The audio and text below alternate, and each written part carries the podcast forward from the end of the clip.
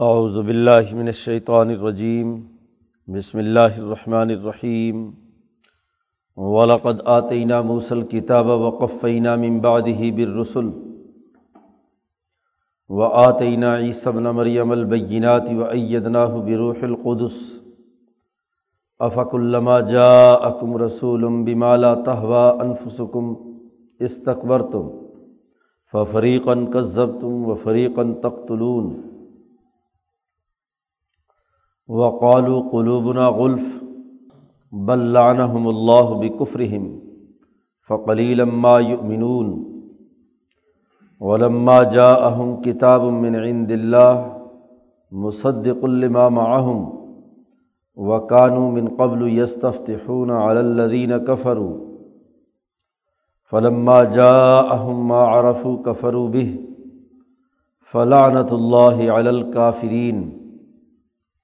بسمشترو به انفسهم ان يكفروا بما انزل الله بغيا ان ينزل الله من فضله على من يشاء من عباده فباءوا بغضب على غضب وللكافرين عذاب مهين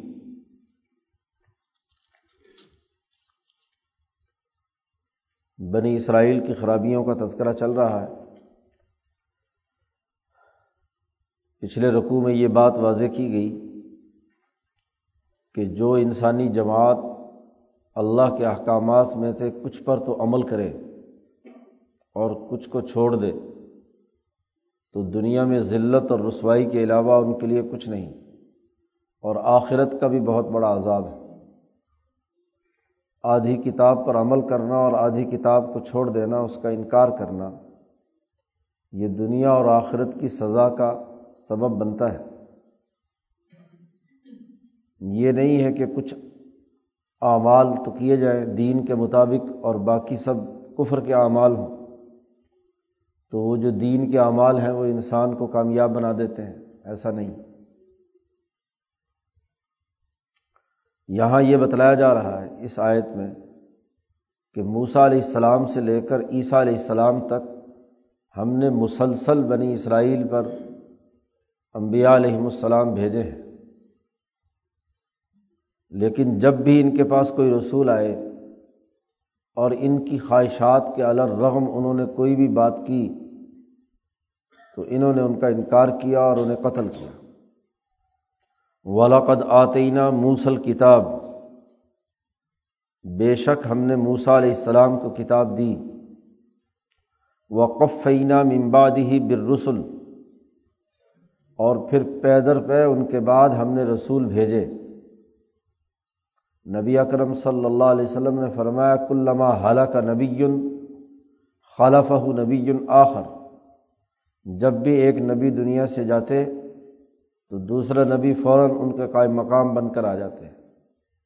یعنی موسا علیہ السلام سے لے کر عیسیٰ علیہ السلام تک درمیان میں انبیاء کا تسلسل قائم رہا۔ ایک نبی کے جاتے ہی دوسرا آدمی نبی بن کر ان کی جگہ پر ان کا خلیفہ اور جانشین بن کر آ جاتا ہے۔ چار ہزار کے قریب انبیاء علیہم السلام بنی اسرائیل میں آئے ہیں۔ تو مسلسل ہم نے ان کے اوپر انبیاء بھیجے ہیں۔ کوئی زمانہ ایسا نہیں ہے کہ جس میں ان کے پاس انبیاء نہ ہوں رسول نہ ہوں۔ وہ آتینہ عیسب نہ مریم البینات۔ اور پھر ان تمام کے بعد ہم نے سب سے آخر میں ان بنی اسرائیل پر ان کے لیے حضرت عیسیٰ علیہ السلام کو بھیجا۔ ہم نے عیسیٰ علیہ السلام کو جو مریم کے بیٹے ہیں، واضح اور سریح دلائل دیے، البینات۔ انجیل نازل کی اور انجیل میں واضح اور دو ٹوک احکامات پورے دلائل و شواہد کے ساتھ ہم نے عیسیٰ علیہ السلام کو دیے۔ وہ ایدناہ بروح القدس۔ اور ہم نے ان کی پوری تائید کی روح القدس کے ذریعے سے۔ ایک طرف کتاب اور وہ بھی واضح بین دلائل کے ساتھ۔ اور دوسری طرف اس کتاب پر عمل درآمد کرنے کی صحیح اور درست حکمت عملی۔ ہم نے ان کو پوری قوت دی، طاقت دی، ان کی تائید کی روح القدس کے ذریعے سے۔ روح القدس حضرت جبرائیل علیہ السلام کو کہا جاتا ہے۔ جبرائیل علیہ السلام مالا اعلیٰ کے فیصلوں کے دنیا میں منتقل کرنے والے ہیں۔ اس لیے یہاں جملہ کہا اید نہ ہو ہم نے ان کی تائید کی۔ مالا اعلیٰ کا جب اجماع کسی کام پر ہو جاتا ہے اور اللہ تبارک و تعالیٰ کے حکم سے وہ اب نافذ العمل ہوتا ہے، تو وہاں جمع کا سیگا استعمال کیا جاتا ہے اللہ کی طرف سے۔ اید نہ ذات باری تعالیٰ کے حکم کے تحت مالا اعلیٰ کی تمام قوتوں نے عیسیٰ علیہ السلام کو بھرپور تائید فراہم کی بروح القدس۔ حضرت جبرائیل علیہ السلام کا نام ہے۔ یا بعض لوگ کہتے ہیں کہ ہر نبی کا ایک اسم اعظم ہوتا ہے، جو اسماعی الہیہ میں سے ننانوے یا سو اسماعی الہیہ میں سے کسی ایک اسم سے تعلق رکھتا ہے۔ عیسیٰ علیہ السلام کی پیدائش بھی روح سے ہوئی ہے۔ جبرائیل علیہ السلام ہی ان کی دنیا میں پیدا ہونے کا سبب بنے ہیں۔ عیسیٰ علیہ السلام کی روحانی قوت بہت اعلیٰ درجے کی تھی۔ ملکی قوت بہت اعلیٰ درجے کی تھی۔ تو مقدس روح، مقدس اسم اعظم یا مقدس جبرائیل ان کے ذریعے سے ان کی بھرپور تائید کی۔ گرد و پیش کے حالات کے حقائق کا علم اور پھر ان میں ایسی درست ترتیب قائم کرنا کہ اس کا نتیجہ درست نکلے۔ یہ حکمت عملی سے عبارت ہوتا ہے۔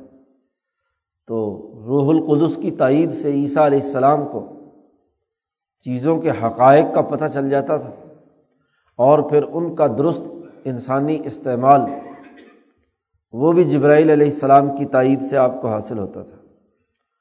ہر وقت گویا کہ جبرائیل علیہ السلام آپ کے ساتھ رہتے تھے۔ یا وہ اسم اعظم حضرت جبرائیل کے پشت پر رہتا تھا، وہ حقائق کے ساتھ انبیاء علیہ السلام کی تعلیم و تربیت اور ان کے گرد و پیش کی چیزوں کو سمجھنے اور اس پر عمل درآمد کرنے کے لیے ان کی تائید کرتا تھا۔ جن اولیاء اللہ، علماء ربانیین کا مالا اعلیٰ سے ربط ہو جاتا ہے۔ تو ان کا بھی اس میں مربی ہر وقت ان کی تائید کے لیے ان کی پشت پر ہوتا ہے۔ تو ہم نے ان کو تائید دی روح القدس کے ساتھ۔ جبرائیل تو انبیاء علیہم السلام کے لیے مقرر ہے اور باقی جو فرشتے اللہ کی طرف سے جو تائید کے لیے ہوتے ہیں، وہ صحابہ اور اولیاء اللہ اور حواریین کے ساتھ وابستہ ہوتے ہیں۔ قرآن حکیم کہتا ہے کہ ہم نے موسا علیہ السلام سے لے کر عیسیٰ علیہ السلام تک ان پر کتابیں نازل کیں، انبیاء پیدر پے بھیجے، لیکن ان کی تاریخ اٹھا کر دیکھو کہ ان کی حرکتیں کیا تھیں۔ آفاق الما جا اکم رسول بمالا تہ و انفسکم۔ پھر بھلا کیا جب تمہارے پاس کوئی رسول ایسا حکم لایا جو تمہارے نفسوں کو پسند نہ آیا۔ حضرت نے ترجمہ کیا جو نہ بھایا تمہارے جی کو۔ تمہارے دلوں کو جو نہیں اچھا لگا، تمہاری نفسوں کی خواہشات کے خلاف جب بھی کسی رسول نے بات کہی، تو اس تکبر تم، تو تم نے تکبر سے کام لیا۔ اس حکم کو حقیر سمجھا۔ اپنے آپ کو بڑا سمجھنے لگے کہ ہم اس حکم کے پابند نہیں ہوں گے۔ جب آدمی میں تکبر ہوتا ہے، تو وہ اپنے اتھارٹی کو چیلنج کرتا ہے۔ کہ آپ نے یہ ہدایت جاری کی ہے، آپ نے یہ حکم جاری کیا ہے، ہم اسے نہیں مانتے۔ تو تکبر اور غرور۔ تکبر باب تفاعل ہے یعنی بتکلف اپنے آپ کو بڑا بنانا۔ حقیقت میں تو بڑا نہیں ہے، لیکن مصنوعی طور پر اپنے آپ کو بڑا سمجھنا۔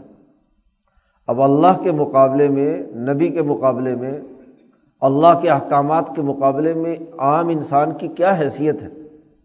اور وہ انسان اپنے آپ کو اللہ کے حکم کے سامنے اپنے آپ کو بڑا سمجھے، تو یہ مصنوعی بات ہے نا۔ یہ محض بناوٹی بات ہے، اس کا حقیقت سے کوئی تعلق نہیں ہے۔ ہاں کسی طاقتور کے سامنے کوئی اور برابر کا طاقتور اس کی چوٹ کا انسان کہے کہ میں تمہاری بات نہیں مانتا۔ تو چلو، کہا جا سکتا ہے کہ بھی اس کو طاقت کی وجہ سے یہ ٹکر لینے کی اہلیت رکھتا ہے۔ لیکن اللہ کے مقابلے میں یا اللہ کے احکامات اور انبیاء کے مقابلے میں اپنے آپ کو بڑا سمجھنا اس سے بڑی حماقت کیا ہو سکتی ہے؟ اس تکبر تو تم تکبر کرنے لگے۔ اور یہ تکبر تمہارا یہاں تک بڑھا کہ فریقن کذب تم و فریقن تختلون امبیا علیہم السلام کی ایک پوری جماعت کو تم نے جھٹلایا۔ اور انبیاء علیہم السلام کی ایک جماعت کو یہاں تک کہ تم نے قتل بھی کر دیا۔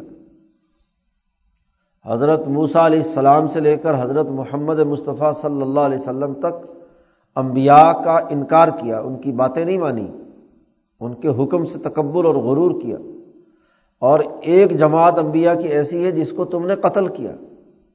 حضرت ذکریہ علیہ السلام اور حضرت یاہیا علیہ السلام کو انہیں بنی اسرائیل نے قتل کیا۔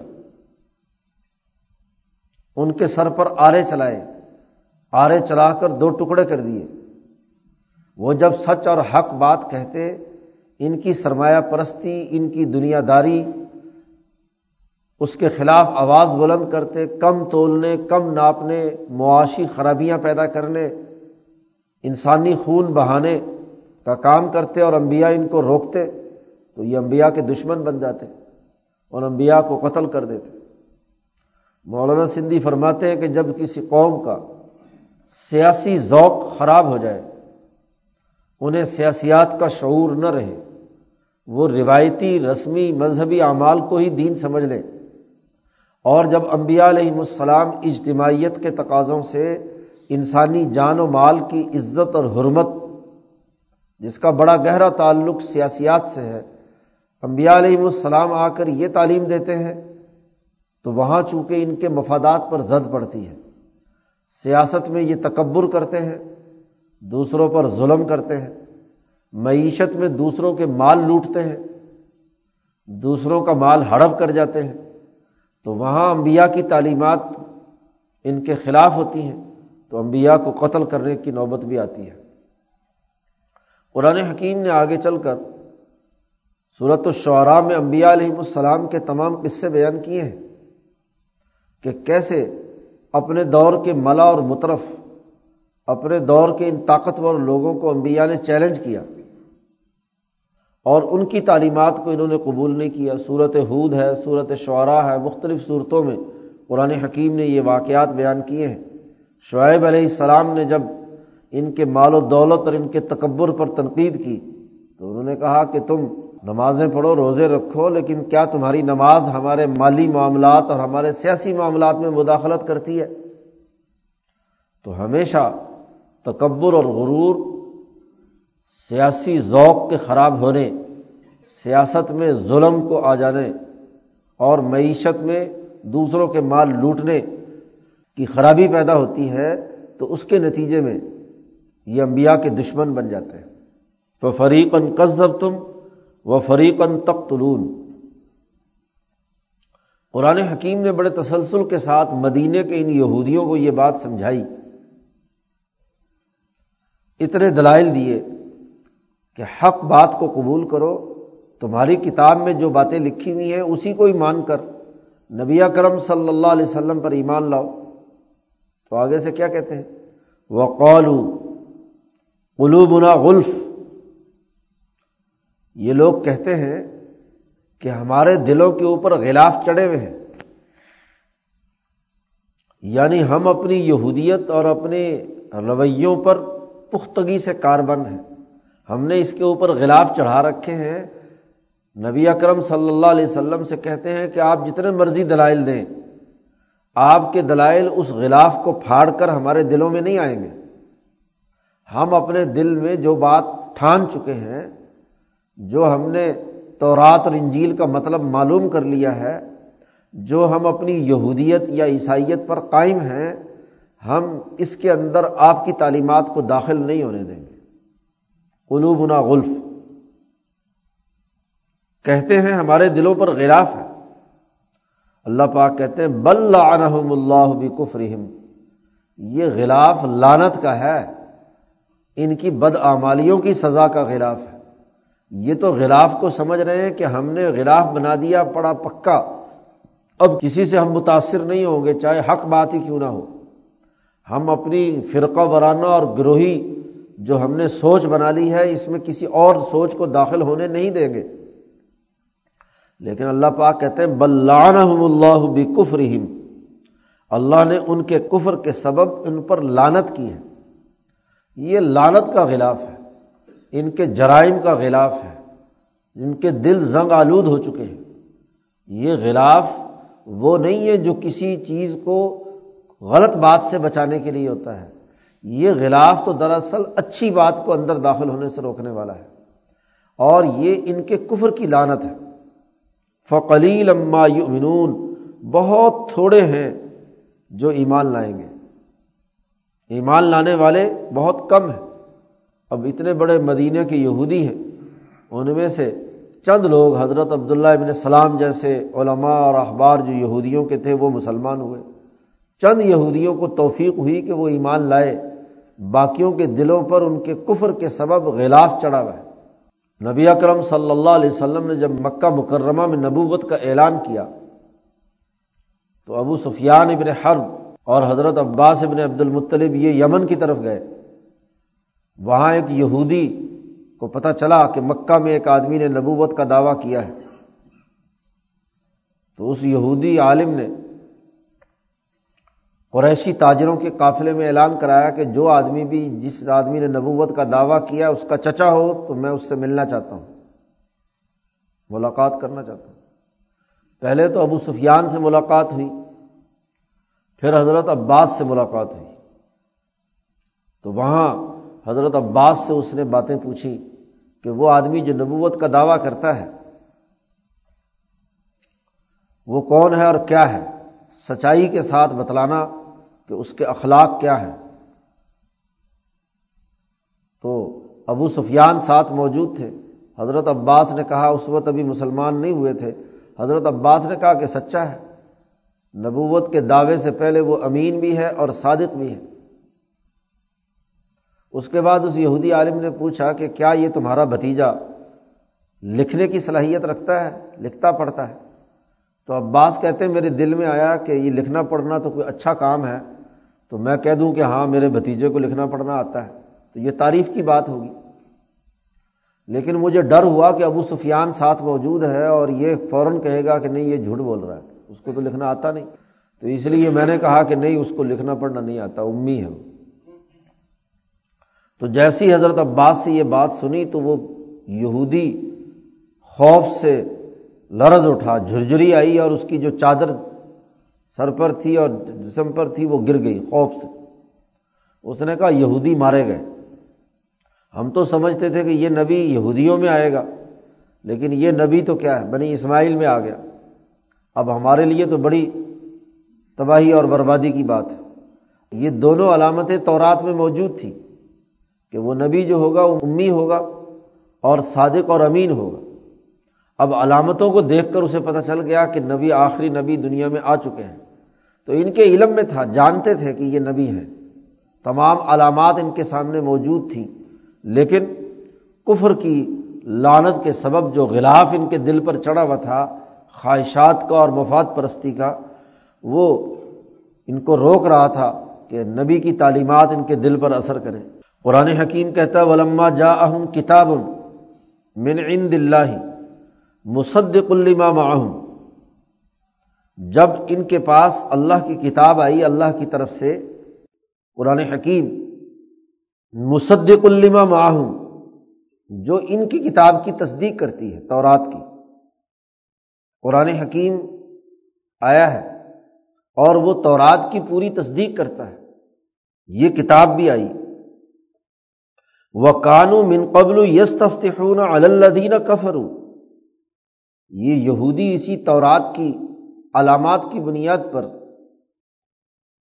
کافروں سے مقابلہ کرتے ہوئے یہ اس نبی کی برکت کی دعا مانگا کرتے تھے یس تفتون یعنی جب کسی کافری جماعت سے ان یہودیوں کی لڑائی ہوتی تھی، تو اس لڑائی میں اللہ کی مدد اور فتح مانگتے تھے کہ اے اللہ، اس نبی کا واسطہ جو آخر میں آنے والا ہے، اس نبی کے واسطے سے ہمیں ان کافروں پر فتح دے دے۔ وہ کانو من قبل۔ اس سے پہلے وہ اس بات کی دعا مانگا کرتے تھے یس تفتخون فتح مانگتے تھے الدین کفر کافروں پر۔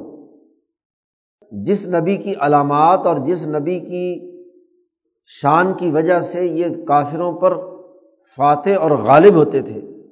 آج وہی نبی جب آئے، فلما جا جب وہ نبی ان کے پاس آ گیا ما عرفو، اور جس کو انہوں نے پہچان بھی لیا کہ یہ وہی نبی ہے، وہ تمام علامتیں جو تورات میں آخری نبی کی لکھی ہوئی ہیں، وہ نبی اکرم صلی اللہ علیہ وسلم میں پائی جاتی ہیں اور پہچان بھی لیا انہوں نے۔ تو کفر بھی پھر انکار کرنے لگے۔ تمام چیزیں درست پہلے اسی نبی کے نام پر کفر کے مقابلے میں فتح حاصل کرتے ہیں۔ پھر نبی آتا ہے تو نبی کے اندر تمام علامات ان کو معلوم ہو گئیں۔ لیکن اس پر منکر ہو گئے تو فلاں اللہ علل کافرین تو ایسے کافروں پر اللہ کی لانت ہوتی ہے۔ جان بوجھ کر مکے کے مشرق جاہل تھے، جہالت کی وجہ سے کفر کیا تو ان کا کفر کم درجے کا ہے۔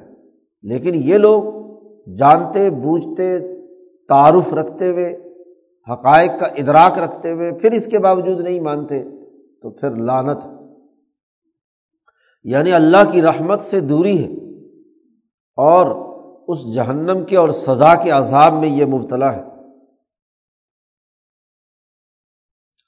بے سمجھتا بھی انفسہم یکفرو بیما انزل اللہ بغین بہت بری چیز ہے وہ جس کے بدلے انہوں نے اپنے آپ کو بیچا ہے۔ اپنے آپ کی خواہشات کے پیچھے پڑ کر نفس بیچا اور بدلے میں جو چیز لی ہے لانت اور کیوں؟ این یکفرو بیما انزل اللہ بغین این اللہ من فضل علام شاہ من عبادی بات یہ تھی کہ یہ یہ سمجھتے تھے کہ یہ آخری نبی بھی ہمارے اندر ہی آئے گا، بنی اسرائیل میں سے ہوگا۔ ان کے تو وام و گمان میں بھی نہیں تھا۔ کہ یہ بنی اسماعیل میں بھی آ سکتا ہے۔ یہ یہ سمجھتے تھے کہ ہم انبیاء کی اولاد ہیں۔ ابراہیم علیہ السلام کی، اسحاق علیہ السلام کی، یوسف علیہ السلام کی، اسرائیل، یعقوب علیہ السلام کی، پھر موسا علیہ السلام، پھر عیسیٰ علیہ السلام۔ ہزاروں نبی ہمارے اندر آئے ہیں۔ تو جس آخری نبی کی تمام انبیاء شہادتیں دیتے رہے ہیں، وہ نبی بھی ہمارے اندر آئے گا۔ اور ہمارے سارے مسئلے ٹھیک ہو جائیں گے۔ اب جب ان میں نہیں آئے نبی اور نبی آ گئے بنی اسماعیل میں، تو اب ضد اور ہٹ درمی ہے، بغاوت ہے کہ ہمارے اندر کیوں نہیں آیا۔ نبوت تو ہمارا حق تھا، یہ یہاں مکے والوں پر کیسے چلے گئے، یہ قریش میں کیسے چلے گی یہ نبوت جو ہے، یہ تو ہمیں ملنی چاہیے تھی۔ اب تمام علامتیں درست ہونے کے باوجود یہ اس کا انکار کرتے ہیں اور اس کے بدلے میں جو کچھ انہوں نے لانت خریدی ہے وہ بہت ہی بری بی سمجھترو بھی انفسم یک فروبی ماں انضل اللہ۔ بہت بری چیز ہے جس کے بدلے بیچا انہوں نے اپنے آپ کو کہ منکر ہوئے اس چیز کے جو اتاری اللہ نے بما انضر اللہ۔ اس ضد پر کہ اللہ اپنے فضل سے جس پر چاہتا ہے اپنے بندوں میں فضل کر دیتا ہے۔ اللہ نے یہ اپنا اختیار کیوں استعمال کیا؟ کہ یہ نبوت کی فضیلت جس کو چاہے مرضی دے۔ یہ تو ہمارا حق تھا، ہمیں نہیں دیا، تو اب ہم بھی نہیں مانیں گے۔ اس ضد اور اس بغاوت کی وجہ سے یہ نبی کی بات ماننے کے لیے تیار نہیں ہے۔ لیکن یہ انکار بہت ہی برا ہے، بے سمت بہت ہی بری چیز۔ اب اس کے نتیجے میں فبا بے غضب اعلی غضب۔ اس لیے یہ لوٹے، کمال آئے، غصے پر غصہ، اللہ کا۔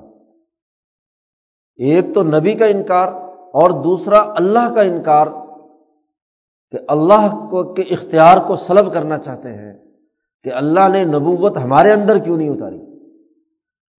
تو گویا کہ نبی کا انکار کر کے ایک غضب کمایا اور پھر اللہ کے اس حق پر قدغن لگا کر دوسرا غضب کمایا۔ جب مذہبی طبقہ بگڑ جاتا ہے، تو وہ ہٹ دھرمی اور ضد میں آ جاتا ہے۔ وہ اپنے فرقے اور اپنی تنگنائیوں کے اندر اتنا منہمک ہو جاتا ہے کہ وہ اللہ سے بھی ناراض اور ضد لگا کر بیٹھ جاتا ہے کہ یہ اچھی بات ہمارے فرقے میں کیوں نہیں آئی، دوسرے فرقے میں کیوں چلی گئی؟ وہ فرقے والے جو ہے وہ اچھی بات کیوں کر رہے ہیں؟ یہ تو ہمارے فرقے میں ہونی چاہیے تھی۔ تو جہاں فرقہ وارانہ ذہنیت اور مذہبی تنگ نظری پیدا ہو جاتی ہے، کسی جماعت کے اندر گروہیت آ جاتی ہے اور وہ اپنی جماعت کے ہر آدمی کو چاہے کتنا ہی بد اخلاق کیوں نہ ہو، اس کو اچھا سمجھنے لگ جائے، اس کی بری بات میں بھی اس کی حمایت کرے اور وہ یہ سمجھے کہ بس اللہ کا انعام ہمارے پر ہی آنا ہے۔ اللہ کی اچھی بات جو ہے، اللہ کا کوئی کی طرف سے کوئی اچھائی وہ کسی دوسرے فرقے میں کسی صورت میں نہیں ہو سکتی۔ تو وہاں یہ اللہ کے اختیارات میں سلب کرنا چاہتے ہیں۔ تو جب مذہبیت بگڑ جائے، تو اپنی گروہیت کے دائرے کے اندر مبتلا ہو کر وہ غضب پر غضب کی مستحق بن جاتی ہے۔ ولیل کافرین عذاب مہین اور جو اس طرح انکار کرتے ہیں اللہ کا، کافروں کے واسطے عذاب ہے ذلت کا۔ ایک ہوتا ہے ذلت کا عذاب اور ایک ہوتا ہے کسی بد عملی کی ایک سزا۔ آپ کی کلاس میں بچہ ہے، آپ شفقت کے لیے اس کے اوپر اس کی کسی غفلت کو دور کرنے کے لیے اسے پنشمنٹ دیتے ہیں۔ وہ اس کو زلیل اور رسوا کرنے کے لیے نہیں ہوتا۔ وہ تو مقصد اس لیے ہوتا ہے کہ یہ اس کے اندر جو کمزوری ہے وہ دور ہو۔ ماں باپ اپنے بچے کو تکلیف دیتے ہیں۔ استاد جو اپنے شاگردوں پر شفیق ہوتا ہے، اس کی کسی غلطی پر اسے تنبی کرتا ہے۔ تو وہ غلطی پر تنبی یا وہ سزا اس کی ترقی کا باعث بنتی ہے۔ وہ اس کی ذلت اور انتقام۔ اگر استاذ کی سزا میں انتقام اور ذلت آ جائے، دوسرے کو ذلیل کرنا مقصود ہو جائے، تو وہ استاد استاد نہیں ہوتا۔ مقصد تو صرف سزا ہے، اور سزا انسان کی صلاحیت اور استعداد کے مطابق ہوتی ہے، کوئی صرف گھورنے سے ٹھیک ہو جاتا ہے۔ کسی کو کیا ہے؟ تھوڑی بہت سزا سے کیا ہے، اس کے اندر غلطی دور ہو سکتی ہے۔ سب کو ایک ہی ڈنڈے سے ہانکا نہیں جاتا۔ لیکن جہاں ذلت مقصود ہوتی ہے، تو وہاں اس بات کا لحاظ نہیں رکھا جاتا۔ وہاں دوسرے کو بے عزت کرنا مقصود ہوتا ہے۔ عوام کے سامنے، لوگوں کے سامنے ذلیل کرنا مقصود ہوتا ہے۔ تو عذاب کی دو قسمیں ہیں۔ حضرت شیخ الہند فرماتے ہیں کہ ایک عذاب مہین ہے، ذلت والا عذاب جو کسی کو ذلیل اور رسوا کرنے کے لیے ہوتا ہے۔ اور ایک وہ تکلیف کسی کو دینا ہے، عذاب دینا ہے کہ جو اس کی ترقیات کا باعث بنے۔ تو یہ جو ایمان والوں کو جہنم میں جو سزا ہونی ہے، حضرت نے فرمایا، یا دنیا میں جو ان کو ابتلاعات یا آزمائشیں آتی ہیں، یہ دراصل ان کے ترقی درجات کے لیے ہیں۔ ان کی ذلت اور رسوائی کے لیے نہیں، بلکہ ان کی غفلت کے پردوں کو پھاڑنے کے لیے ہے کہ وہ مسلمانوں پر کوئی آزمائش آئی، کوئی ابتلا آیا جو صدق دل کے ساتھ کام کر رہے ہیں، لیکن اس کے باوجود بھی تکلیفیں آ رہی ہیں، تو ان کی ترقیات، یہ ہوا جو مخالف چلتی ہے، یہ تو چلتی ہے اونچا اڑانے کے لیے، تو یہ تو زیادہ پرواز کو بلند کرنے کے لیے ہوتی ہے۔ وہ تکلیف یا ایزا، ذلت، امیز نہیں ہوتا۔ اور جو لوگ کفر اور ظلم کا نظام قائم کرتے ہیں اور وہاں جب اللہ پاک کو غضب آتا ہے تو وہ جو عذاب ہوتا ہے وہ ذلت اور رسوائی کا ہوتا ہے۔ حضرت شیخ الہند رحمۃ اللہ علیہ جب گرفتار ہوئے مالٹا میں تو حضرت مدنی رحمۃ اللہ علیہ فرماتے مالٹا پہنچ کر حضرت نے فرمایا الحمد للہ بمصیبت گرفتارم، نہ بماسیت مصیبت میں مبتلا ہوا ہوں نہ کہ کسی گناہ میں مبتلا ہوں کیونکہ انگریزوں نے شریف مکہ نے پوری کوشش کی کہ حضرت سے اس غلط فتوے پر دستخط لیں جو ترکوں کے خلاف تھا۔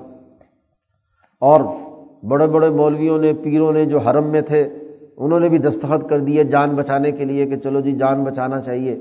ہاں جی انگریزوں کی حمایت میں اور ترکوں کے خلاف جنگ عظیم اول کے موقع پر ہاں جی ان سے کیا ہے؟ ترکوں کے خلاف فتوے پر دستخط۔ حضرت شیخ الند کو بلا کر شریف مکہ نے کہا کہ اس پر دستخط کرو۔ میں کہ میں نے تو ترکوں میں یہ کوئی کفر کی بات نہیں دیکھی جس کی بنیاد پر میں ترکوں کے خلاف فتویٰ دوں۔ جی۔ تو حضرت نے فرمایا معاشیت میں مبتلا نہیں ہوئے۔ ہاں مصیبت ہے اور مصیبت کو ہم حوصلے سے برداشت کریں گے۔ جیل کی مصیبت ہے، تنگی ہے۔ ہاں جی یخ بستہ تیز ہوائیں چل رہی ہیں۔ جی مالٹا ساتھ ہی سمندر سرد ترین علاقہ اور چھوٹا سا ایک کپڑے کا خیمہ اور ستر سال کا بوڑھا حضرت شیخ الہند رحمۃ اللہ علیہ ایسی اذیت اور تکلیف کی حالت میں ہے، ٹھنڈا یخ پانی۔ اس پانی سے وضو کرنا بھی مشکل۔ ہاں جی اور حضرت کو وضو کا عارضہ بھی موجود، پیشاب کی تکلیف بھی۔ اب بار بار وضو کی حاجت ہوتی ہے اور اس کی وجہ سے کیا پانی یک ٹھنڈا؟ تو حضرت مدنی رحمۃ اللہ علیہ شروع شروع میں تو پیسے نہیں تھے، آگ نہیں جلا سکتے تھے۔ تو ٹھنڈا پانی لوٹے کا بھر کر اپنے ساتھ اپنے سینے پہ لگا کر چار رضائی کے اندر بیٹھے رہتے کہ یہ پانی میرے سانس سے اور اس رضائی کے سے کم از کم اتنا ہو جائے کہ حضرت کو وضو کرتے وقت تکلیف نہ ہو۔ یہ مشقتیں برداشت کیے ہیں حضرت مدنی رحمۃ اللہ علیہ نے حضرت شیخ الہند کے لیے۔ اور پھر اس پانی سے وضو حضرت کو جب تحجد میں اٹھتے تو حضرت کو وضو کراتے۔ تو مصیبت میں مبتلا ہوئے اور مصیبت کو حوصلے سے ہم برداشت کریں گے۔ یعنی ہاں جی معاشیت میں مبتلا نہیں ہوئے، یہ ایزا اور تکلیف جو ہے، یہ ترقیات کا ذریعہ بنی۔ اس لیے حضرت شاہ عبد القادر صاحب رائے پوری فرماتے ہیں کہ حضرت شیخ الہند جب مالٹا سے واپس آئے، تو بڑے میاں روحانی ترقیات اتنی کما کر لائے کہ جو پوری عمر میں کبھی شیخ الہند کو اتنی ترقی نصیب نہیں ہوئی، جو ان چار سالوں میں جیل کے اندر رہنے کی وجہ سے ہوئی۔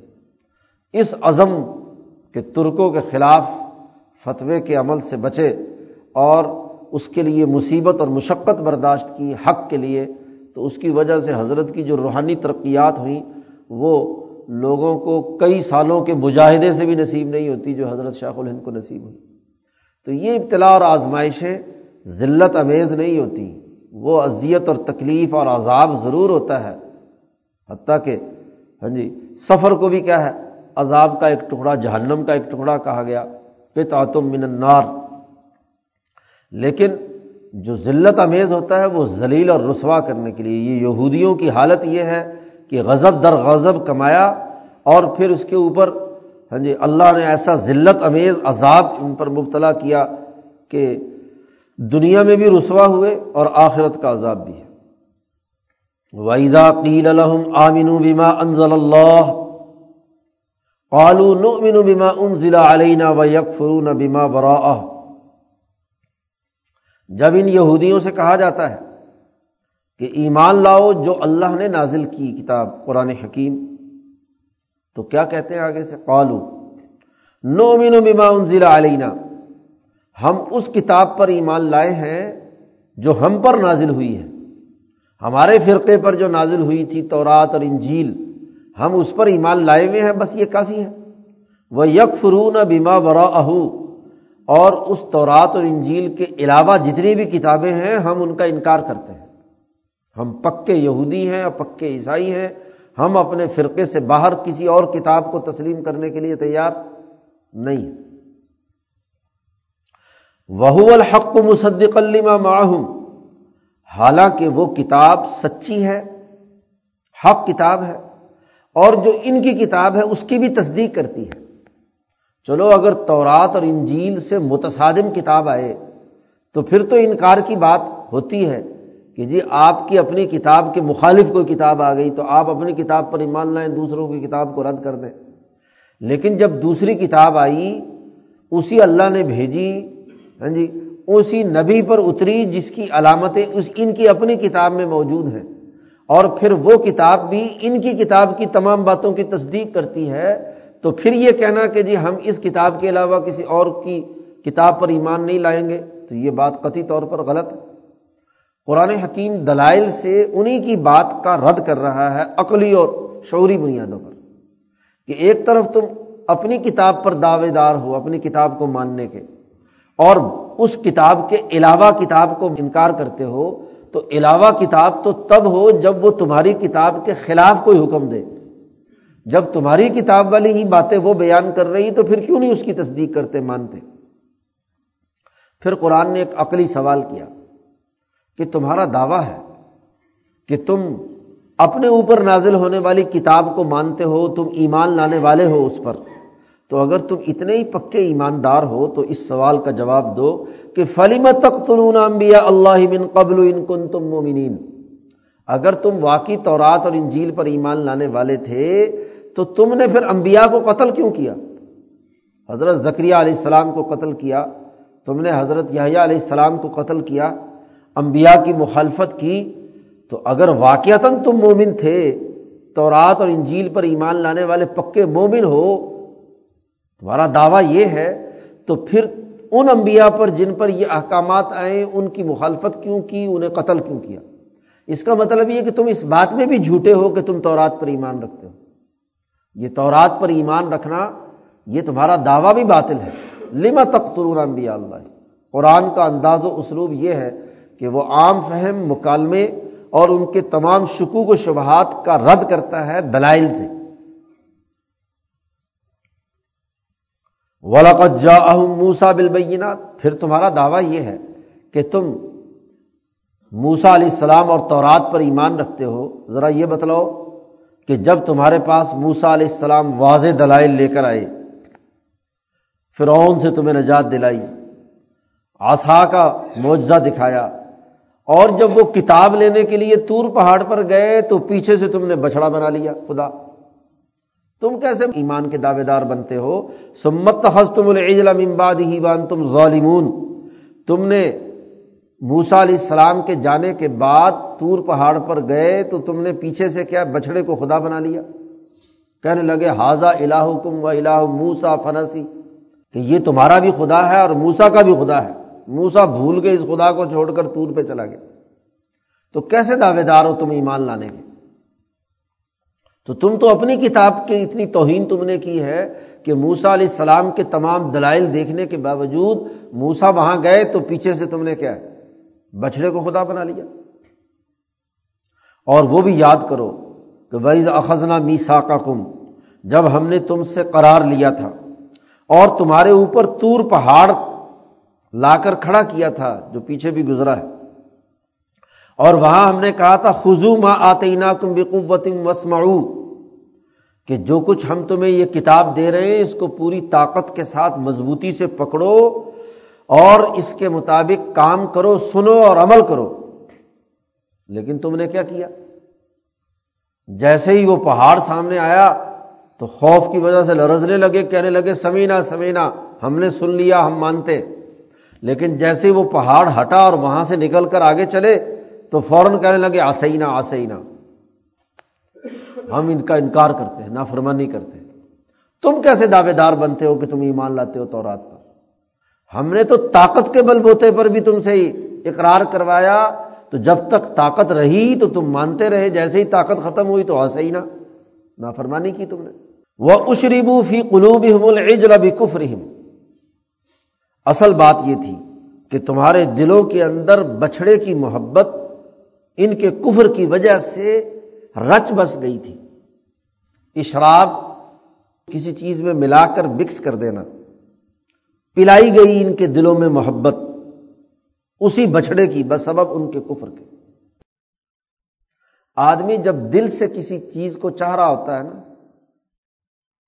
تو دل کی چاہت اور محبت اس چیز کے ساتھ اتنی رس بس جائے کہ اس سے لذت محسوس کرے۔ اور جب بھی انسان کو لذت آتی ہے، دل کو لذت ملے، دماغ کو لذت ملے، تو پھر انسان تھوک نکلتا ہے، پانی نکلتا ہے۔ اور وہ دل پیتا ہے۔ دل کے اندر جذب ہوتا ہے تو ان کے کفر کی جو بچھڑے کی محبت تھی، وہ ان کے دل کے اندر جذب ہو رہی تھی۔ جی۔ جیسے ایمان کے بارے میں ایک حدیث میں کہا گیا کہ جن کے دل میں ایمان آ جاتا ہے اور ایمان کی محبت ہوتی ہے، وہ ایمان کا پیالہ محبت کا پیتے ہیں۔ اور ایمان کی محبت اور لذت ان کے دل کے اندر جذب ہوتی ہے، جیسے آدمی پانی پیتا ہے، شراب پیتا ہے، کوئی پینے کی چیز لذت والی پیتا ہے، تو یہ بچھڑے کی شراب ان کے دلوں کے اندر رچی بسی ہوئی ہے۔ ان کے کفر کے سبب۔ قرآن حکیم کہتا ہے، اے محمد صلی اللہ علیہ وسلم، آپ ان سے کہہ دیجیے کل بی سما یا امرکم بھی ایمان کم ان کن تم مومنین تم دعویٰ کرتے ہو نا ایمان کا، تو اگر تم مومن ہو اور اور تمہارا ایمان تمہیں اس بات کا حکم دیتا ہے، تو یہ بہت ہی بری بات ہے کہ انبیاء کو قتل کرنا بچڑے کی محبت کا دل میں پیدا ہو جانا۔ ہاں جی موسا علیہ السلام کی بات کو نہ ماننا۔ اگر یہ ایمان ہے، ان کن تم مومنین، اور یہ ایمان تمہیں یہ حکم دیتا ہے، تو یہ بہت ہی برا ہے۔ بے سما۔ قل انکانت لکم الدار الآخرت عند اللہ خالصتم من دون الناس۔ اے نبی، ان سے کہہ دیجیے۔ یہ لوگ کہتے تھے کہ ہم تو ایمان والے ہیں اور لن يدخل الجنت الا من کان ہودن او نصارا۔ جنت میں ہم یہودی داخل ہوں گے اور ہم عیسائی داخل ہوں گے۔ قرآن حکیم کہتا ہے، محمد صلی اللہ علیہ وسلم، ان سے کہہ دو کہ اگر تمہارے لیے آخرت کا گھر اللہ نے خالص تمہارے لیے بنا رکھا ہے باقی کسی انسان کو جنت میں داخل نہیں کرے گا خالصتم من دون الناسی آخرت ہے ہی تمہارے لیے۔ تو ہم تمہیں چیلنج دیتے ہیں کہ فتمن الموت۔ موت کی تمنا کرو، کیونکہ آخرت میں جانے کا دروازہ تو کیا ہے؟ موت ہے۔ اور تمہیں جب اگر پتا ہے کہ مرنے کے بعد ہم نے ڈائریکٹ جنت میں جانا ہے، تو ابھی مر جاؤ نا، جلدی مرو۔ یہاں کیا مصیبت ڈال رکھی ہے انسانیت؟ فتمن الموتا ان کن تم صادقین اگر تم سچے ہو تو موت کی تمنا کرو، موت کی دعا مانگو اور مر کر جاؤ جلدی جلدی آگے۔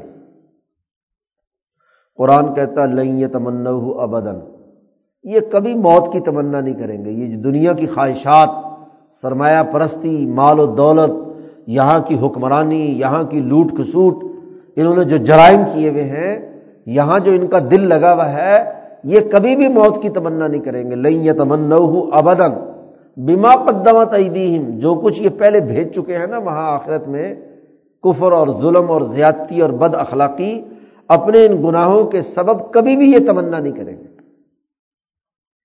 واللہ علیم بالظالمین۔ اللہ تعالیٰ ظالموں کو خوب اچھی طرح جانتا ہے۔ اللہ تعالیٰ کو پورا علم ہے کہ ان میں سے کون کون ظالم ہے اور ان ظالموں کے لیے ہم نے کون کون سی جہنم تیار کر رکھی ہے۔ اس لیے یہ کبھی موت کی تمنا نہیں کریں گے۔ قرآن حکیم کہتا ہے، نبی اکرم صلی اللہ علیہ وسلم سے کہا والا تجدن احرسنا سے حیا یہ تنگ نظر مذہبی طبقہ، یہ یہودی خصلت کے یہ بد اخلاق لوگ، تو ان کے بارے میں یہ بات پائے گا کہ یہ لوگوں میں زندگی کے سب سے زیادہ حریث ہے زندہ رہنا چاہتے ہیں، موت سے بھاگنا چاہتے ہیں۔ احرسنا سے اعلی حیا زندگی پر بہت زیادہ حریث ہیں، لمبی سے لمبی اپنی عمر چاہتے ہیں کہ تاکہ دنیا کی ان لذتوں اور خواہشات کے اندر یہ مبتلا رہے۔ یہ کبھی بھی اپنی زندگی کو کم کرنے کی تمنا نہیں کریں گے۔ احرسنا سے اعلی حیا۔ حتیٰ کہ یہ ایسے بد وقت لوگ ہیں کہ وہ من الدینہ اشرکو یہ مشرقین سے بھی زیادہ کیا ہے حریث ہیں اپنی دنیاوی لذت میں۔ ایک جاہل مشرق شرک کرتا ہے، تو اور وہ بھی دنیا کی مادی لذتوں میں مبتلا ہوتا ہے۔ لیکن جب مذہبی طبقہ بگڑ جائے، وہ اللہ تعالیٰ کے دین کے اندر مسخ شدہ باتیں کر دے، تو یہ ان مشرقوں سے بھی ایک رتی فالتو ہوتا ہے۔ کیونکہ جب ان کے پاس دین کا علم آ گیا، مذہب کا علم آ گیا، اب یہ اپنے آپ کو ٹھیکیدار سمجھتے ہیں۔ ہیلے تراشتے ہیں۔ ہاں جی کسی نہ کسی اللہ کے حکم سے بچنے کے لیے اور لذتوں اور خواہشوں کے اندر زیادہ مبتلا ہوتے ہیں بہ نسبت عام انسان کے۔ عام انسان پھر بھی اللہ سے کسی درجے میں ڈرتا ہے۔ ہاں جی اور یہ جو مذہبی طبقہ ہوتا ہے، مولوی پیر ہوتے ہیں، ان کو ڈر ہی نہیں ہوتا۔ یہ زیادہ دنیا کے حریث ہوتے ہیں، زیادہ مال و دولت کے پیچھے بھاگتے ہیں۔ آرس اللہ سے اللہ اس رجت پسند مذہبی طبقے کی حالت تو یہ ہے کہ یود احدہم لو یعمر الفسنا ان میں سے ہر ایک کی یہ خواہش ہے، چاہتا ہے کہ کاش کہ اس کی عمر ایک ہزار سال ہو جائے۔ ہاں جی دو چار سال بھی نہیں، ہزار سال دنیا میں رہنا چاہتے ہیں۔ پرانے زمانے میں دستور تھا، خاص طور پر مجوسیوں میں، کہ وہ کسی کو دعا دینی ہوتی تھی تو کہتے تھے، ہزار برس جیو۔ یہاں ہندوستان میں ہندوؤں کے یہاں بھی یہ دعا، ہزار برس جیو۔ جی پرانے بزرگ بھی یہ دعا۔ قرآن کہتا ہے کہ یہ ہزار کے چکر میں ہے کہ ایک ہزار سال تک جو ہے وہ جی دنیا میں جیے۔ خواہش ان کی یہ لو یومر الفسنا یاد رکھو، وما ہوا بھی ہی من العذاب ان یعمر۔ ایک ہزار سال بھی اگر یہ زندہ رہے، پھر بھی یہ اس عذاب سے بچ نہیں سکتے۔ یہ ایک ہزار سال جینا بھی ان کو عذاب سے نہیں بچا سکتا، ان کے جو کرتوت ہیں۔ نہیں ان کو بچانے والا عذاب سے اس قدر جینا۔ ایک ہزار سال بھی جیتے رہے، تب بھی، جب بھی مریں گے، تب بھی عذاب ہوگا۔ موسا علیہ السلام کی جب عمر پوری ہو گئی، حدیث پاک میں آتا ہے، بخاری شریف میں روایت ہے۔ تو اسرائیل علیہ السلام کو اللہ میاں نے بھیجا کہ جاؤ موسا کی روح قبض کر لو۔ موسا علیہ السلام غصے میں اور جلال میں تھے۔ ہاں جی اسرائیل نے کہا کہ جی آپ کی روح نکالنی ہے۔ انہوں نے ایک تھپڑ مارا اور اسرائیل کی آنکھ پھوڑ دی۔ اسرائیل اللہ میاں کے پاس گئے کہ وہ آپ کا جو بندہ جا، جس کی روح قبض کرنے کے لیے آپ نے بھیجا تھا، وہ آنا نہیں چاہتا یہاں۔ جی آنا نہیں چاہتا۔ اس نے تو میری آنکھ پھوڑ دی۔ تو اللہ پاک نے آنکھ ٹھیک کر کے اسرائیل سے کہا، دوبارہ چلے جاؤ موسا کے پاس۔ اور اسے کہو کہ تم دنیا میں جینا چاہتے ہو نا، آنا نہیں چاہتے۔ تو ایسے کرو کہ کسی بیل جس پر بال ہوں، اس پر اپنا ہاتھ رکھ دو اور تمہارے ہاتھ کے نیچے جتنے بھی بال آئیں، ہزاروں، لاکھوں، کروڑوں جتنے بھی بال آئیں، اتنے سال تم دنیا میں زندہ رہو۔ اسرائیل نے آ کر موسا علیہ السلام سے کہا کہ بھائی اللہ میاں نے پیغام دیا ہے کہ بھائی تم یہ گائے اس کے اوپر ہاتھ رکھ دو اور اس کے نیچے جتنے بال آئیں اتنے سال تم زندہ رہو گے۔ موسا علیہ السلام نے کہا کہ اگر یہ سارے سال میں زندہ رہ لیا، اس کے بعد کیا ہوگا؟ اس نے کہا، اس کے بعد بھی پھر یہی ہوگا۔ روح تو قبض ہوگی۔ اس سے تو چھٹکارا۔ کل نفس ذائقت الموت۔ تو موسا نے کہا کہ اگر اتنے عرصے کے بعد بھی موت آنی ہے، تو پھر ابھی کر لے پر نہ کام۔ ہاں جی۔ پھر نکال لے اپنی روح۔ تو چاہے ہزار سال بھی جیے پھر بھی موت تو آنی ہے۔ اور جیسے موت آئے گی جس موت سے یہ بھاگ رہے ہیں، تو وہاں ان کے کرتوت اور ان کی جو گناہ ہے اس کے نتیجے میں ان کے لیے سزا ضرور ہے۔ و اللہ بصیر بما یا اور اللہ دیکھ رہا ہے جو کچھ یہ کر رہے ہیں۔ ان کی ہر ہر بات اللہ کی نگاہ میں ہے۔ مکمل ان کا ڈیٹا جو ہے، وہ سیو ہو رہا ہے۔ ان کی آڈیو ویڈیو ہر چیز اور اللہ براہ راست دیکھ رہا ہے کہ یہ جو حرکتیں کر رہے ہیں، ان کے اعمال تو قرآن حکیم نے اس رقو میں بنی اسرائیل کی خرابیاں بیان کی اور تنبیہات کی ان بد اخلاقیوں پر۔ اور یہ دراصل حضرت محمد مصطفیٰ صلی اللہ علیہ وسلم کی جماعت کی تربیت کے لیے کہ جب بھی انبیاء علیہ السلام ایک جماعت کی تشکیل کے لیے انسانوں پر محنت کرتے ہیں تو انسانوں کے کیسے کیسے رویے سامنے آتے ہیں؟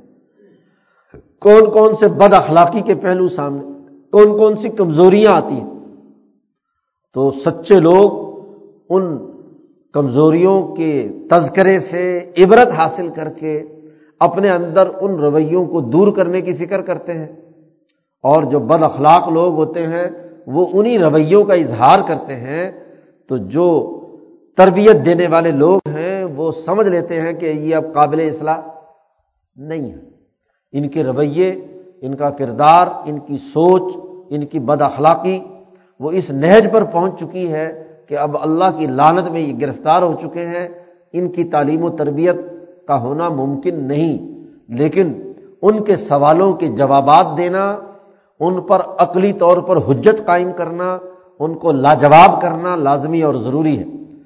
اسی لیے حجت اللہ البالغ اللہ کی حجت مکمل کرنا یہ قرآن حکیم کی سچی تعلیم کا تقاضا ہے کہ ہر دور میں جو دین حق کی سچی بات کو نہ مانے، اس پر پوری حجت قائم کر کے دلائل سے ان کے موقف کو غلط ثابت کرنا، جس کی وجہ سے وہ خود سمجھے، ضمیر ان کا ملامت کرے کہ بات جو ہم کہہ رہے ہیں غلط، لیکن مفادات خواہشات وہ چاروں طرف سے احاطہ کیے ہوئے ہوتی ہیں، تو اس لیے وہ ہاں جی سچی بات کو قبول کرنے کے لیے تیار نہیں ہوتے۔ تو یہ بنی اسرائیل کی تمام لوگوں کا تذکرہ دراصل انبیاء کے طریقۂ تعلیم و تربیت اور تزکیے کے اصول اور ضابطوں کی نشاندہی کرتا ہے۔ اللہ تعالیٰ اسے سمجھنے اور ان گناہوں سے بچنے اور سچائی پر قائم رہنے کی توفیق عطا فرمائے۔ اللہ۔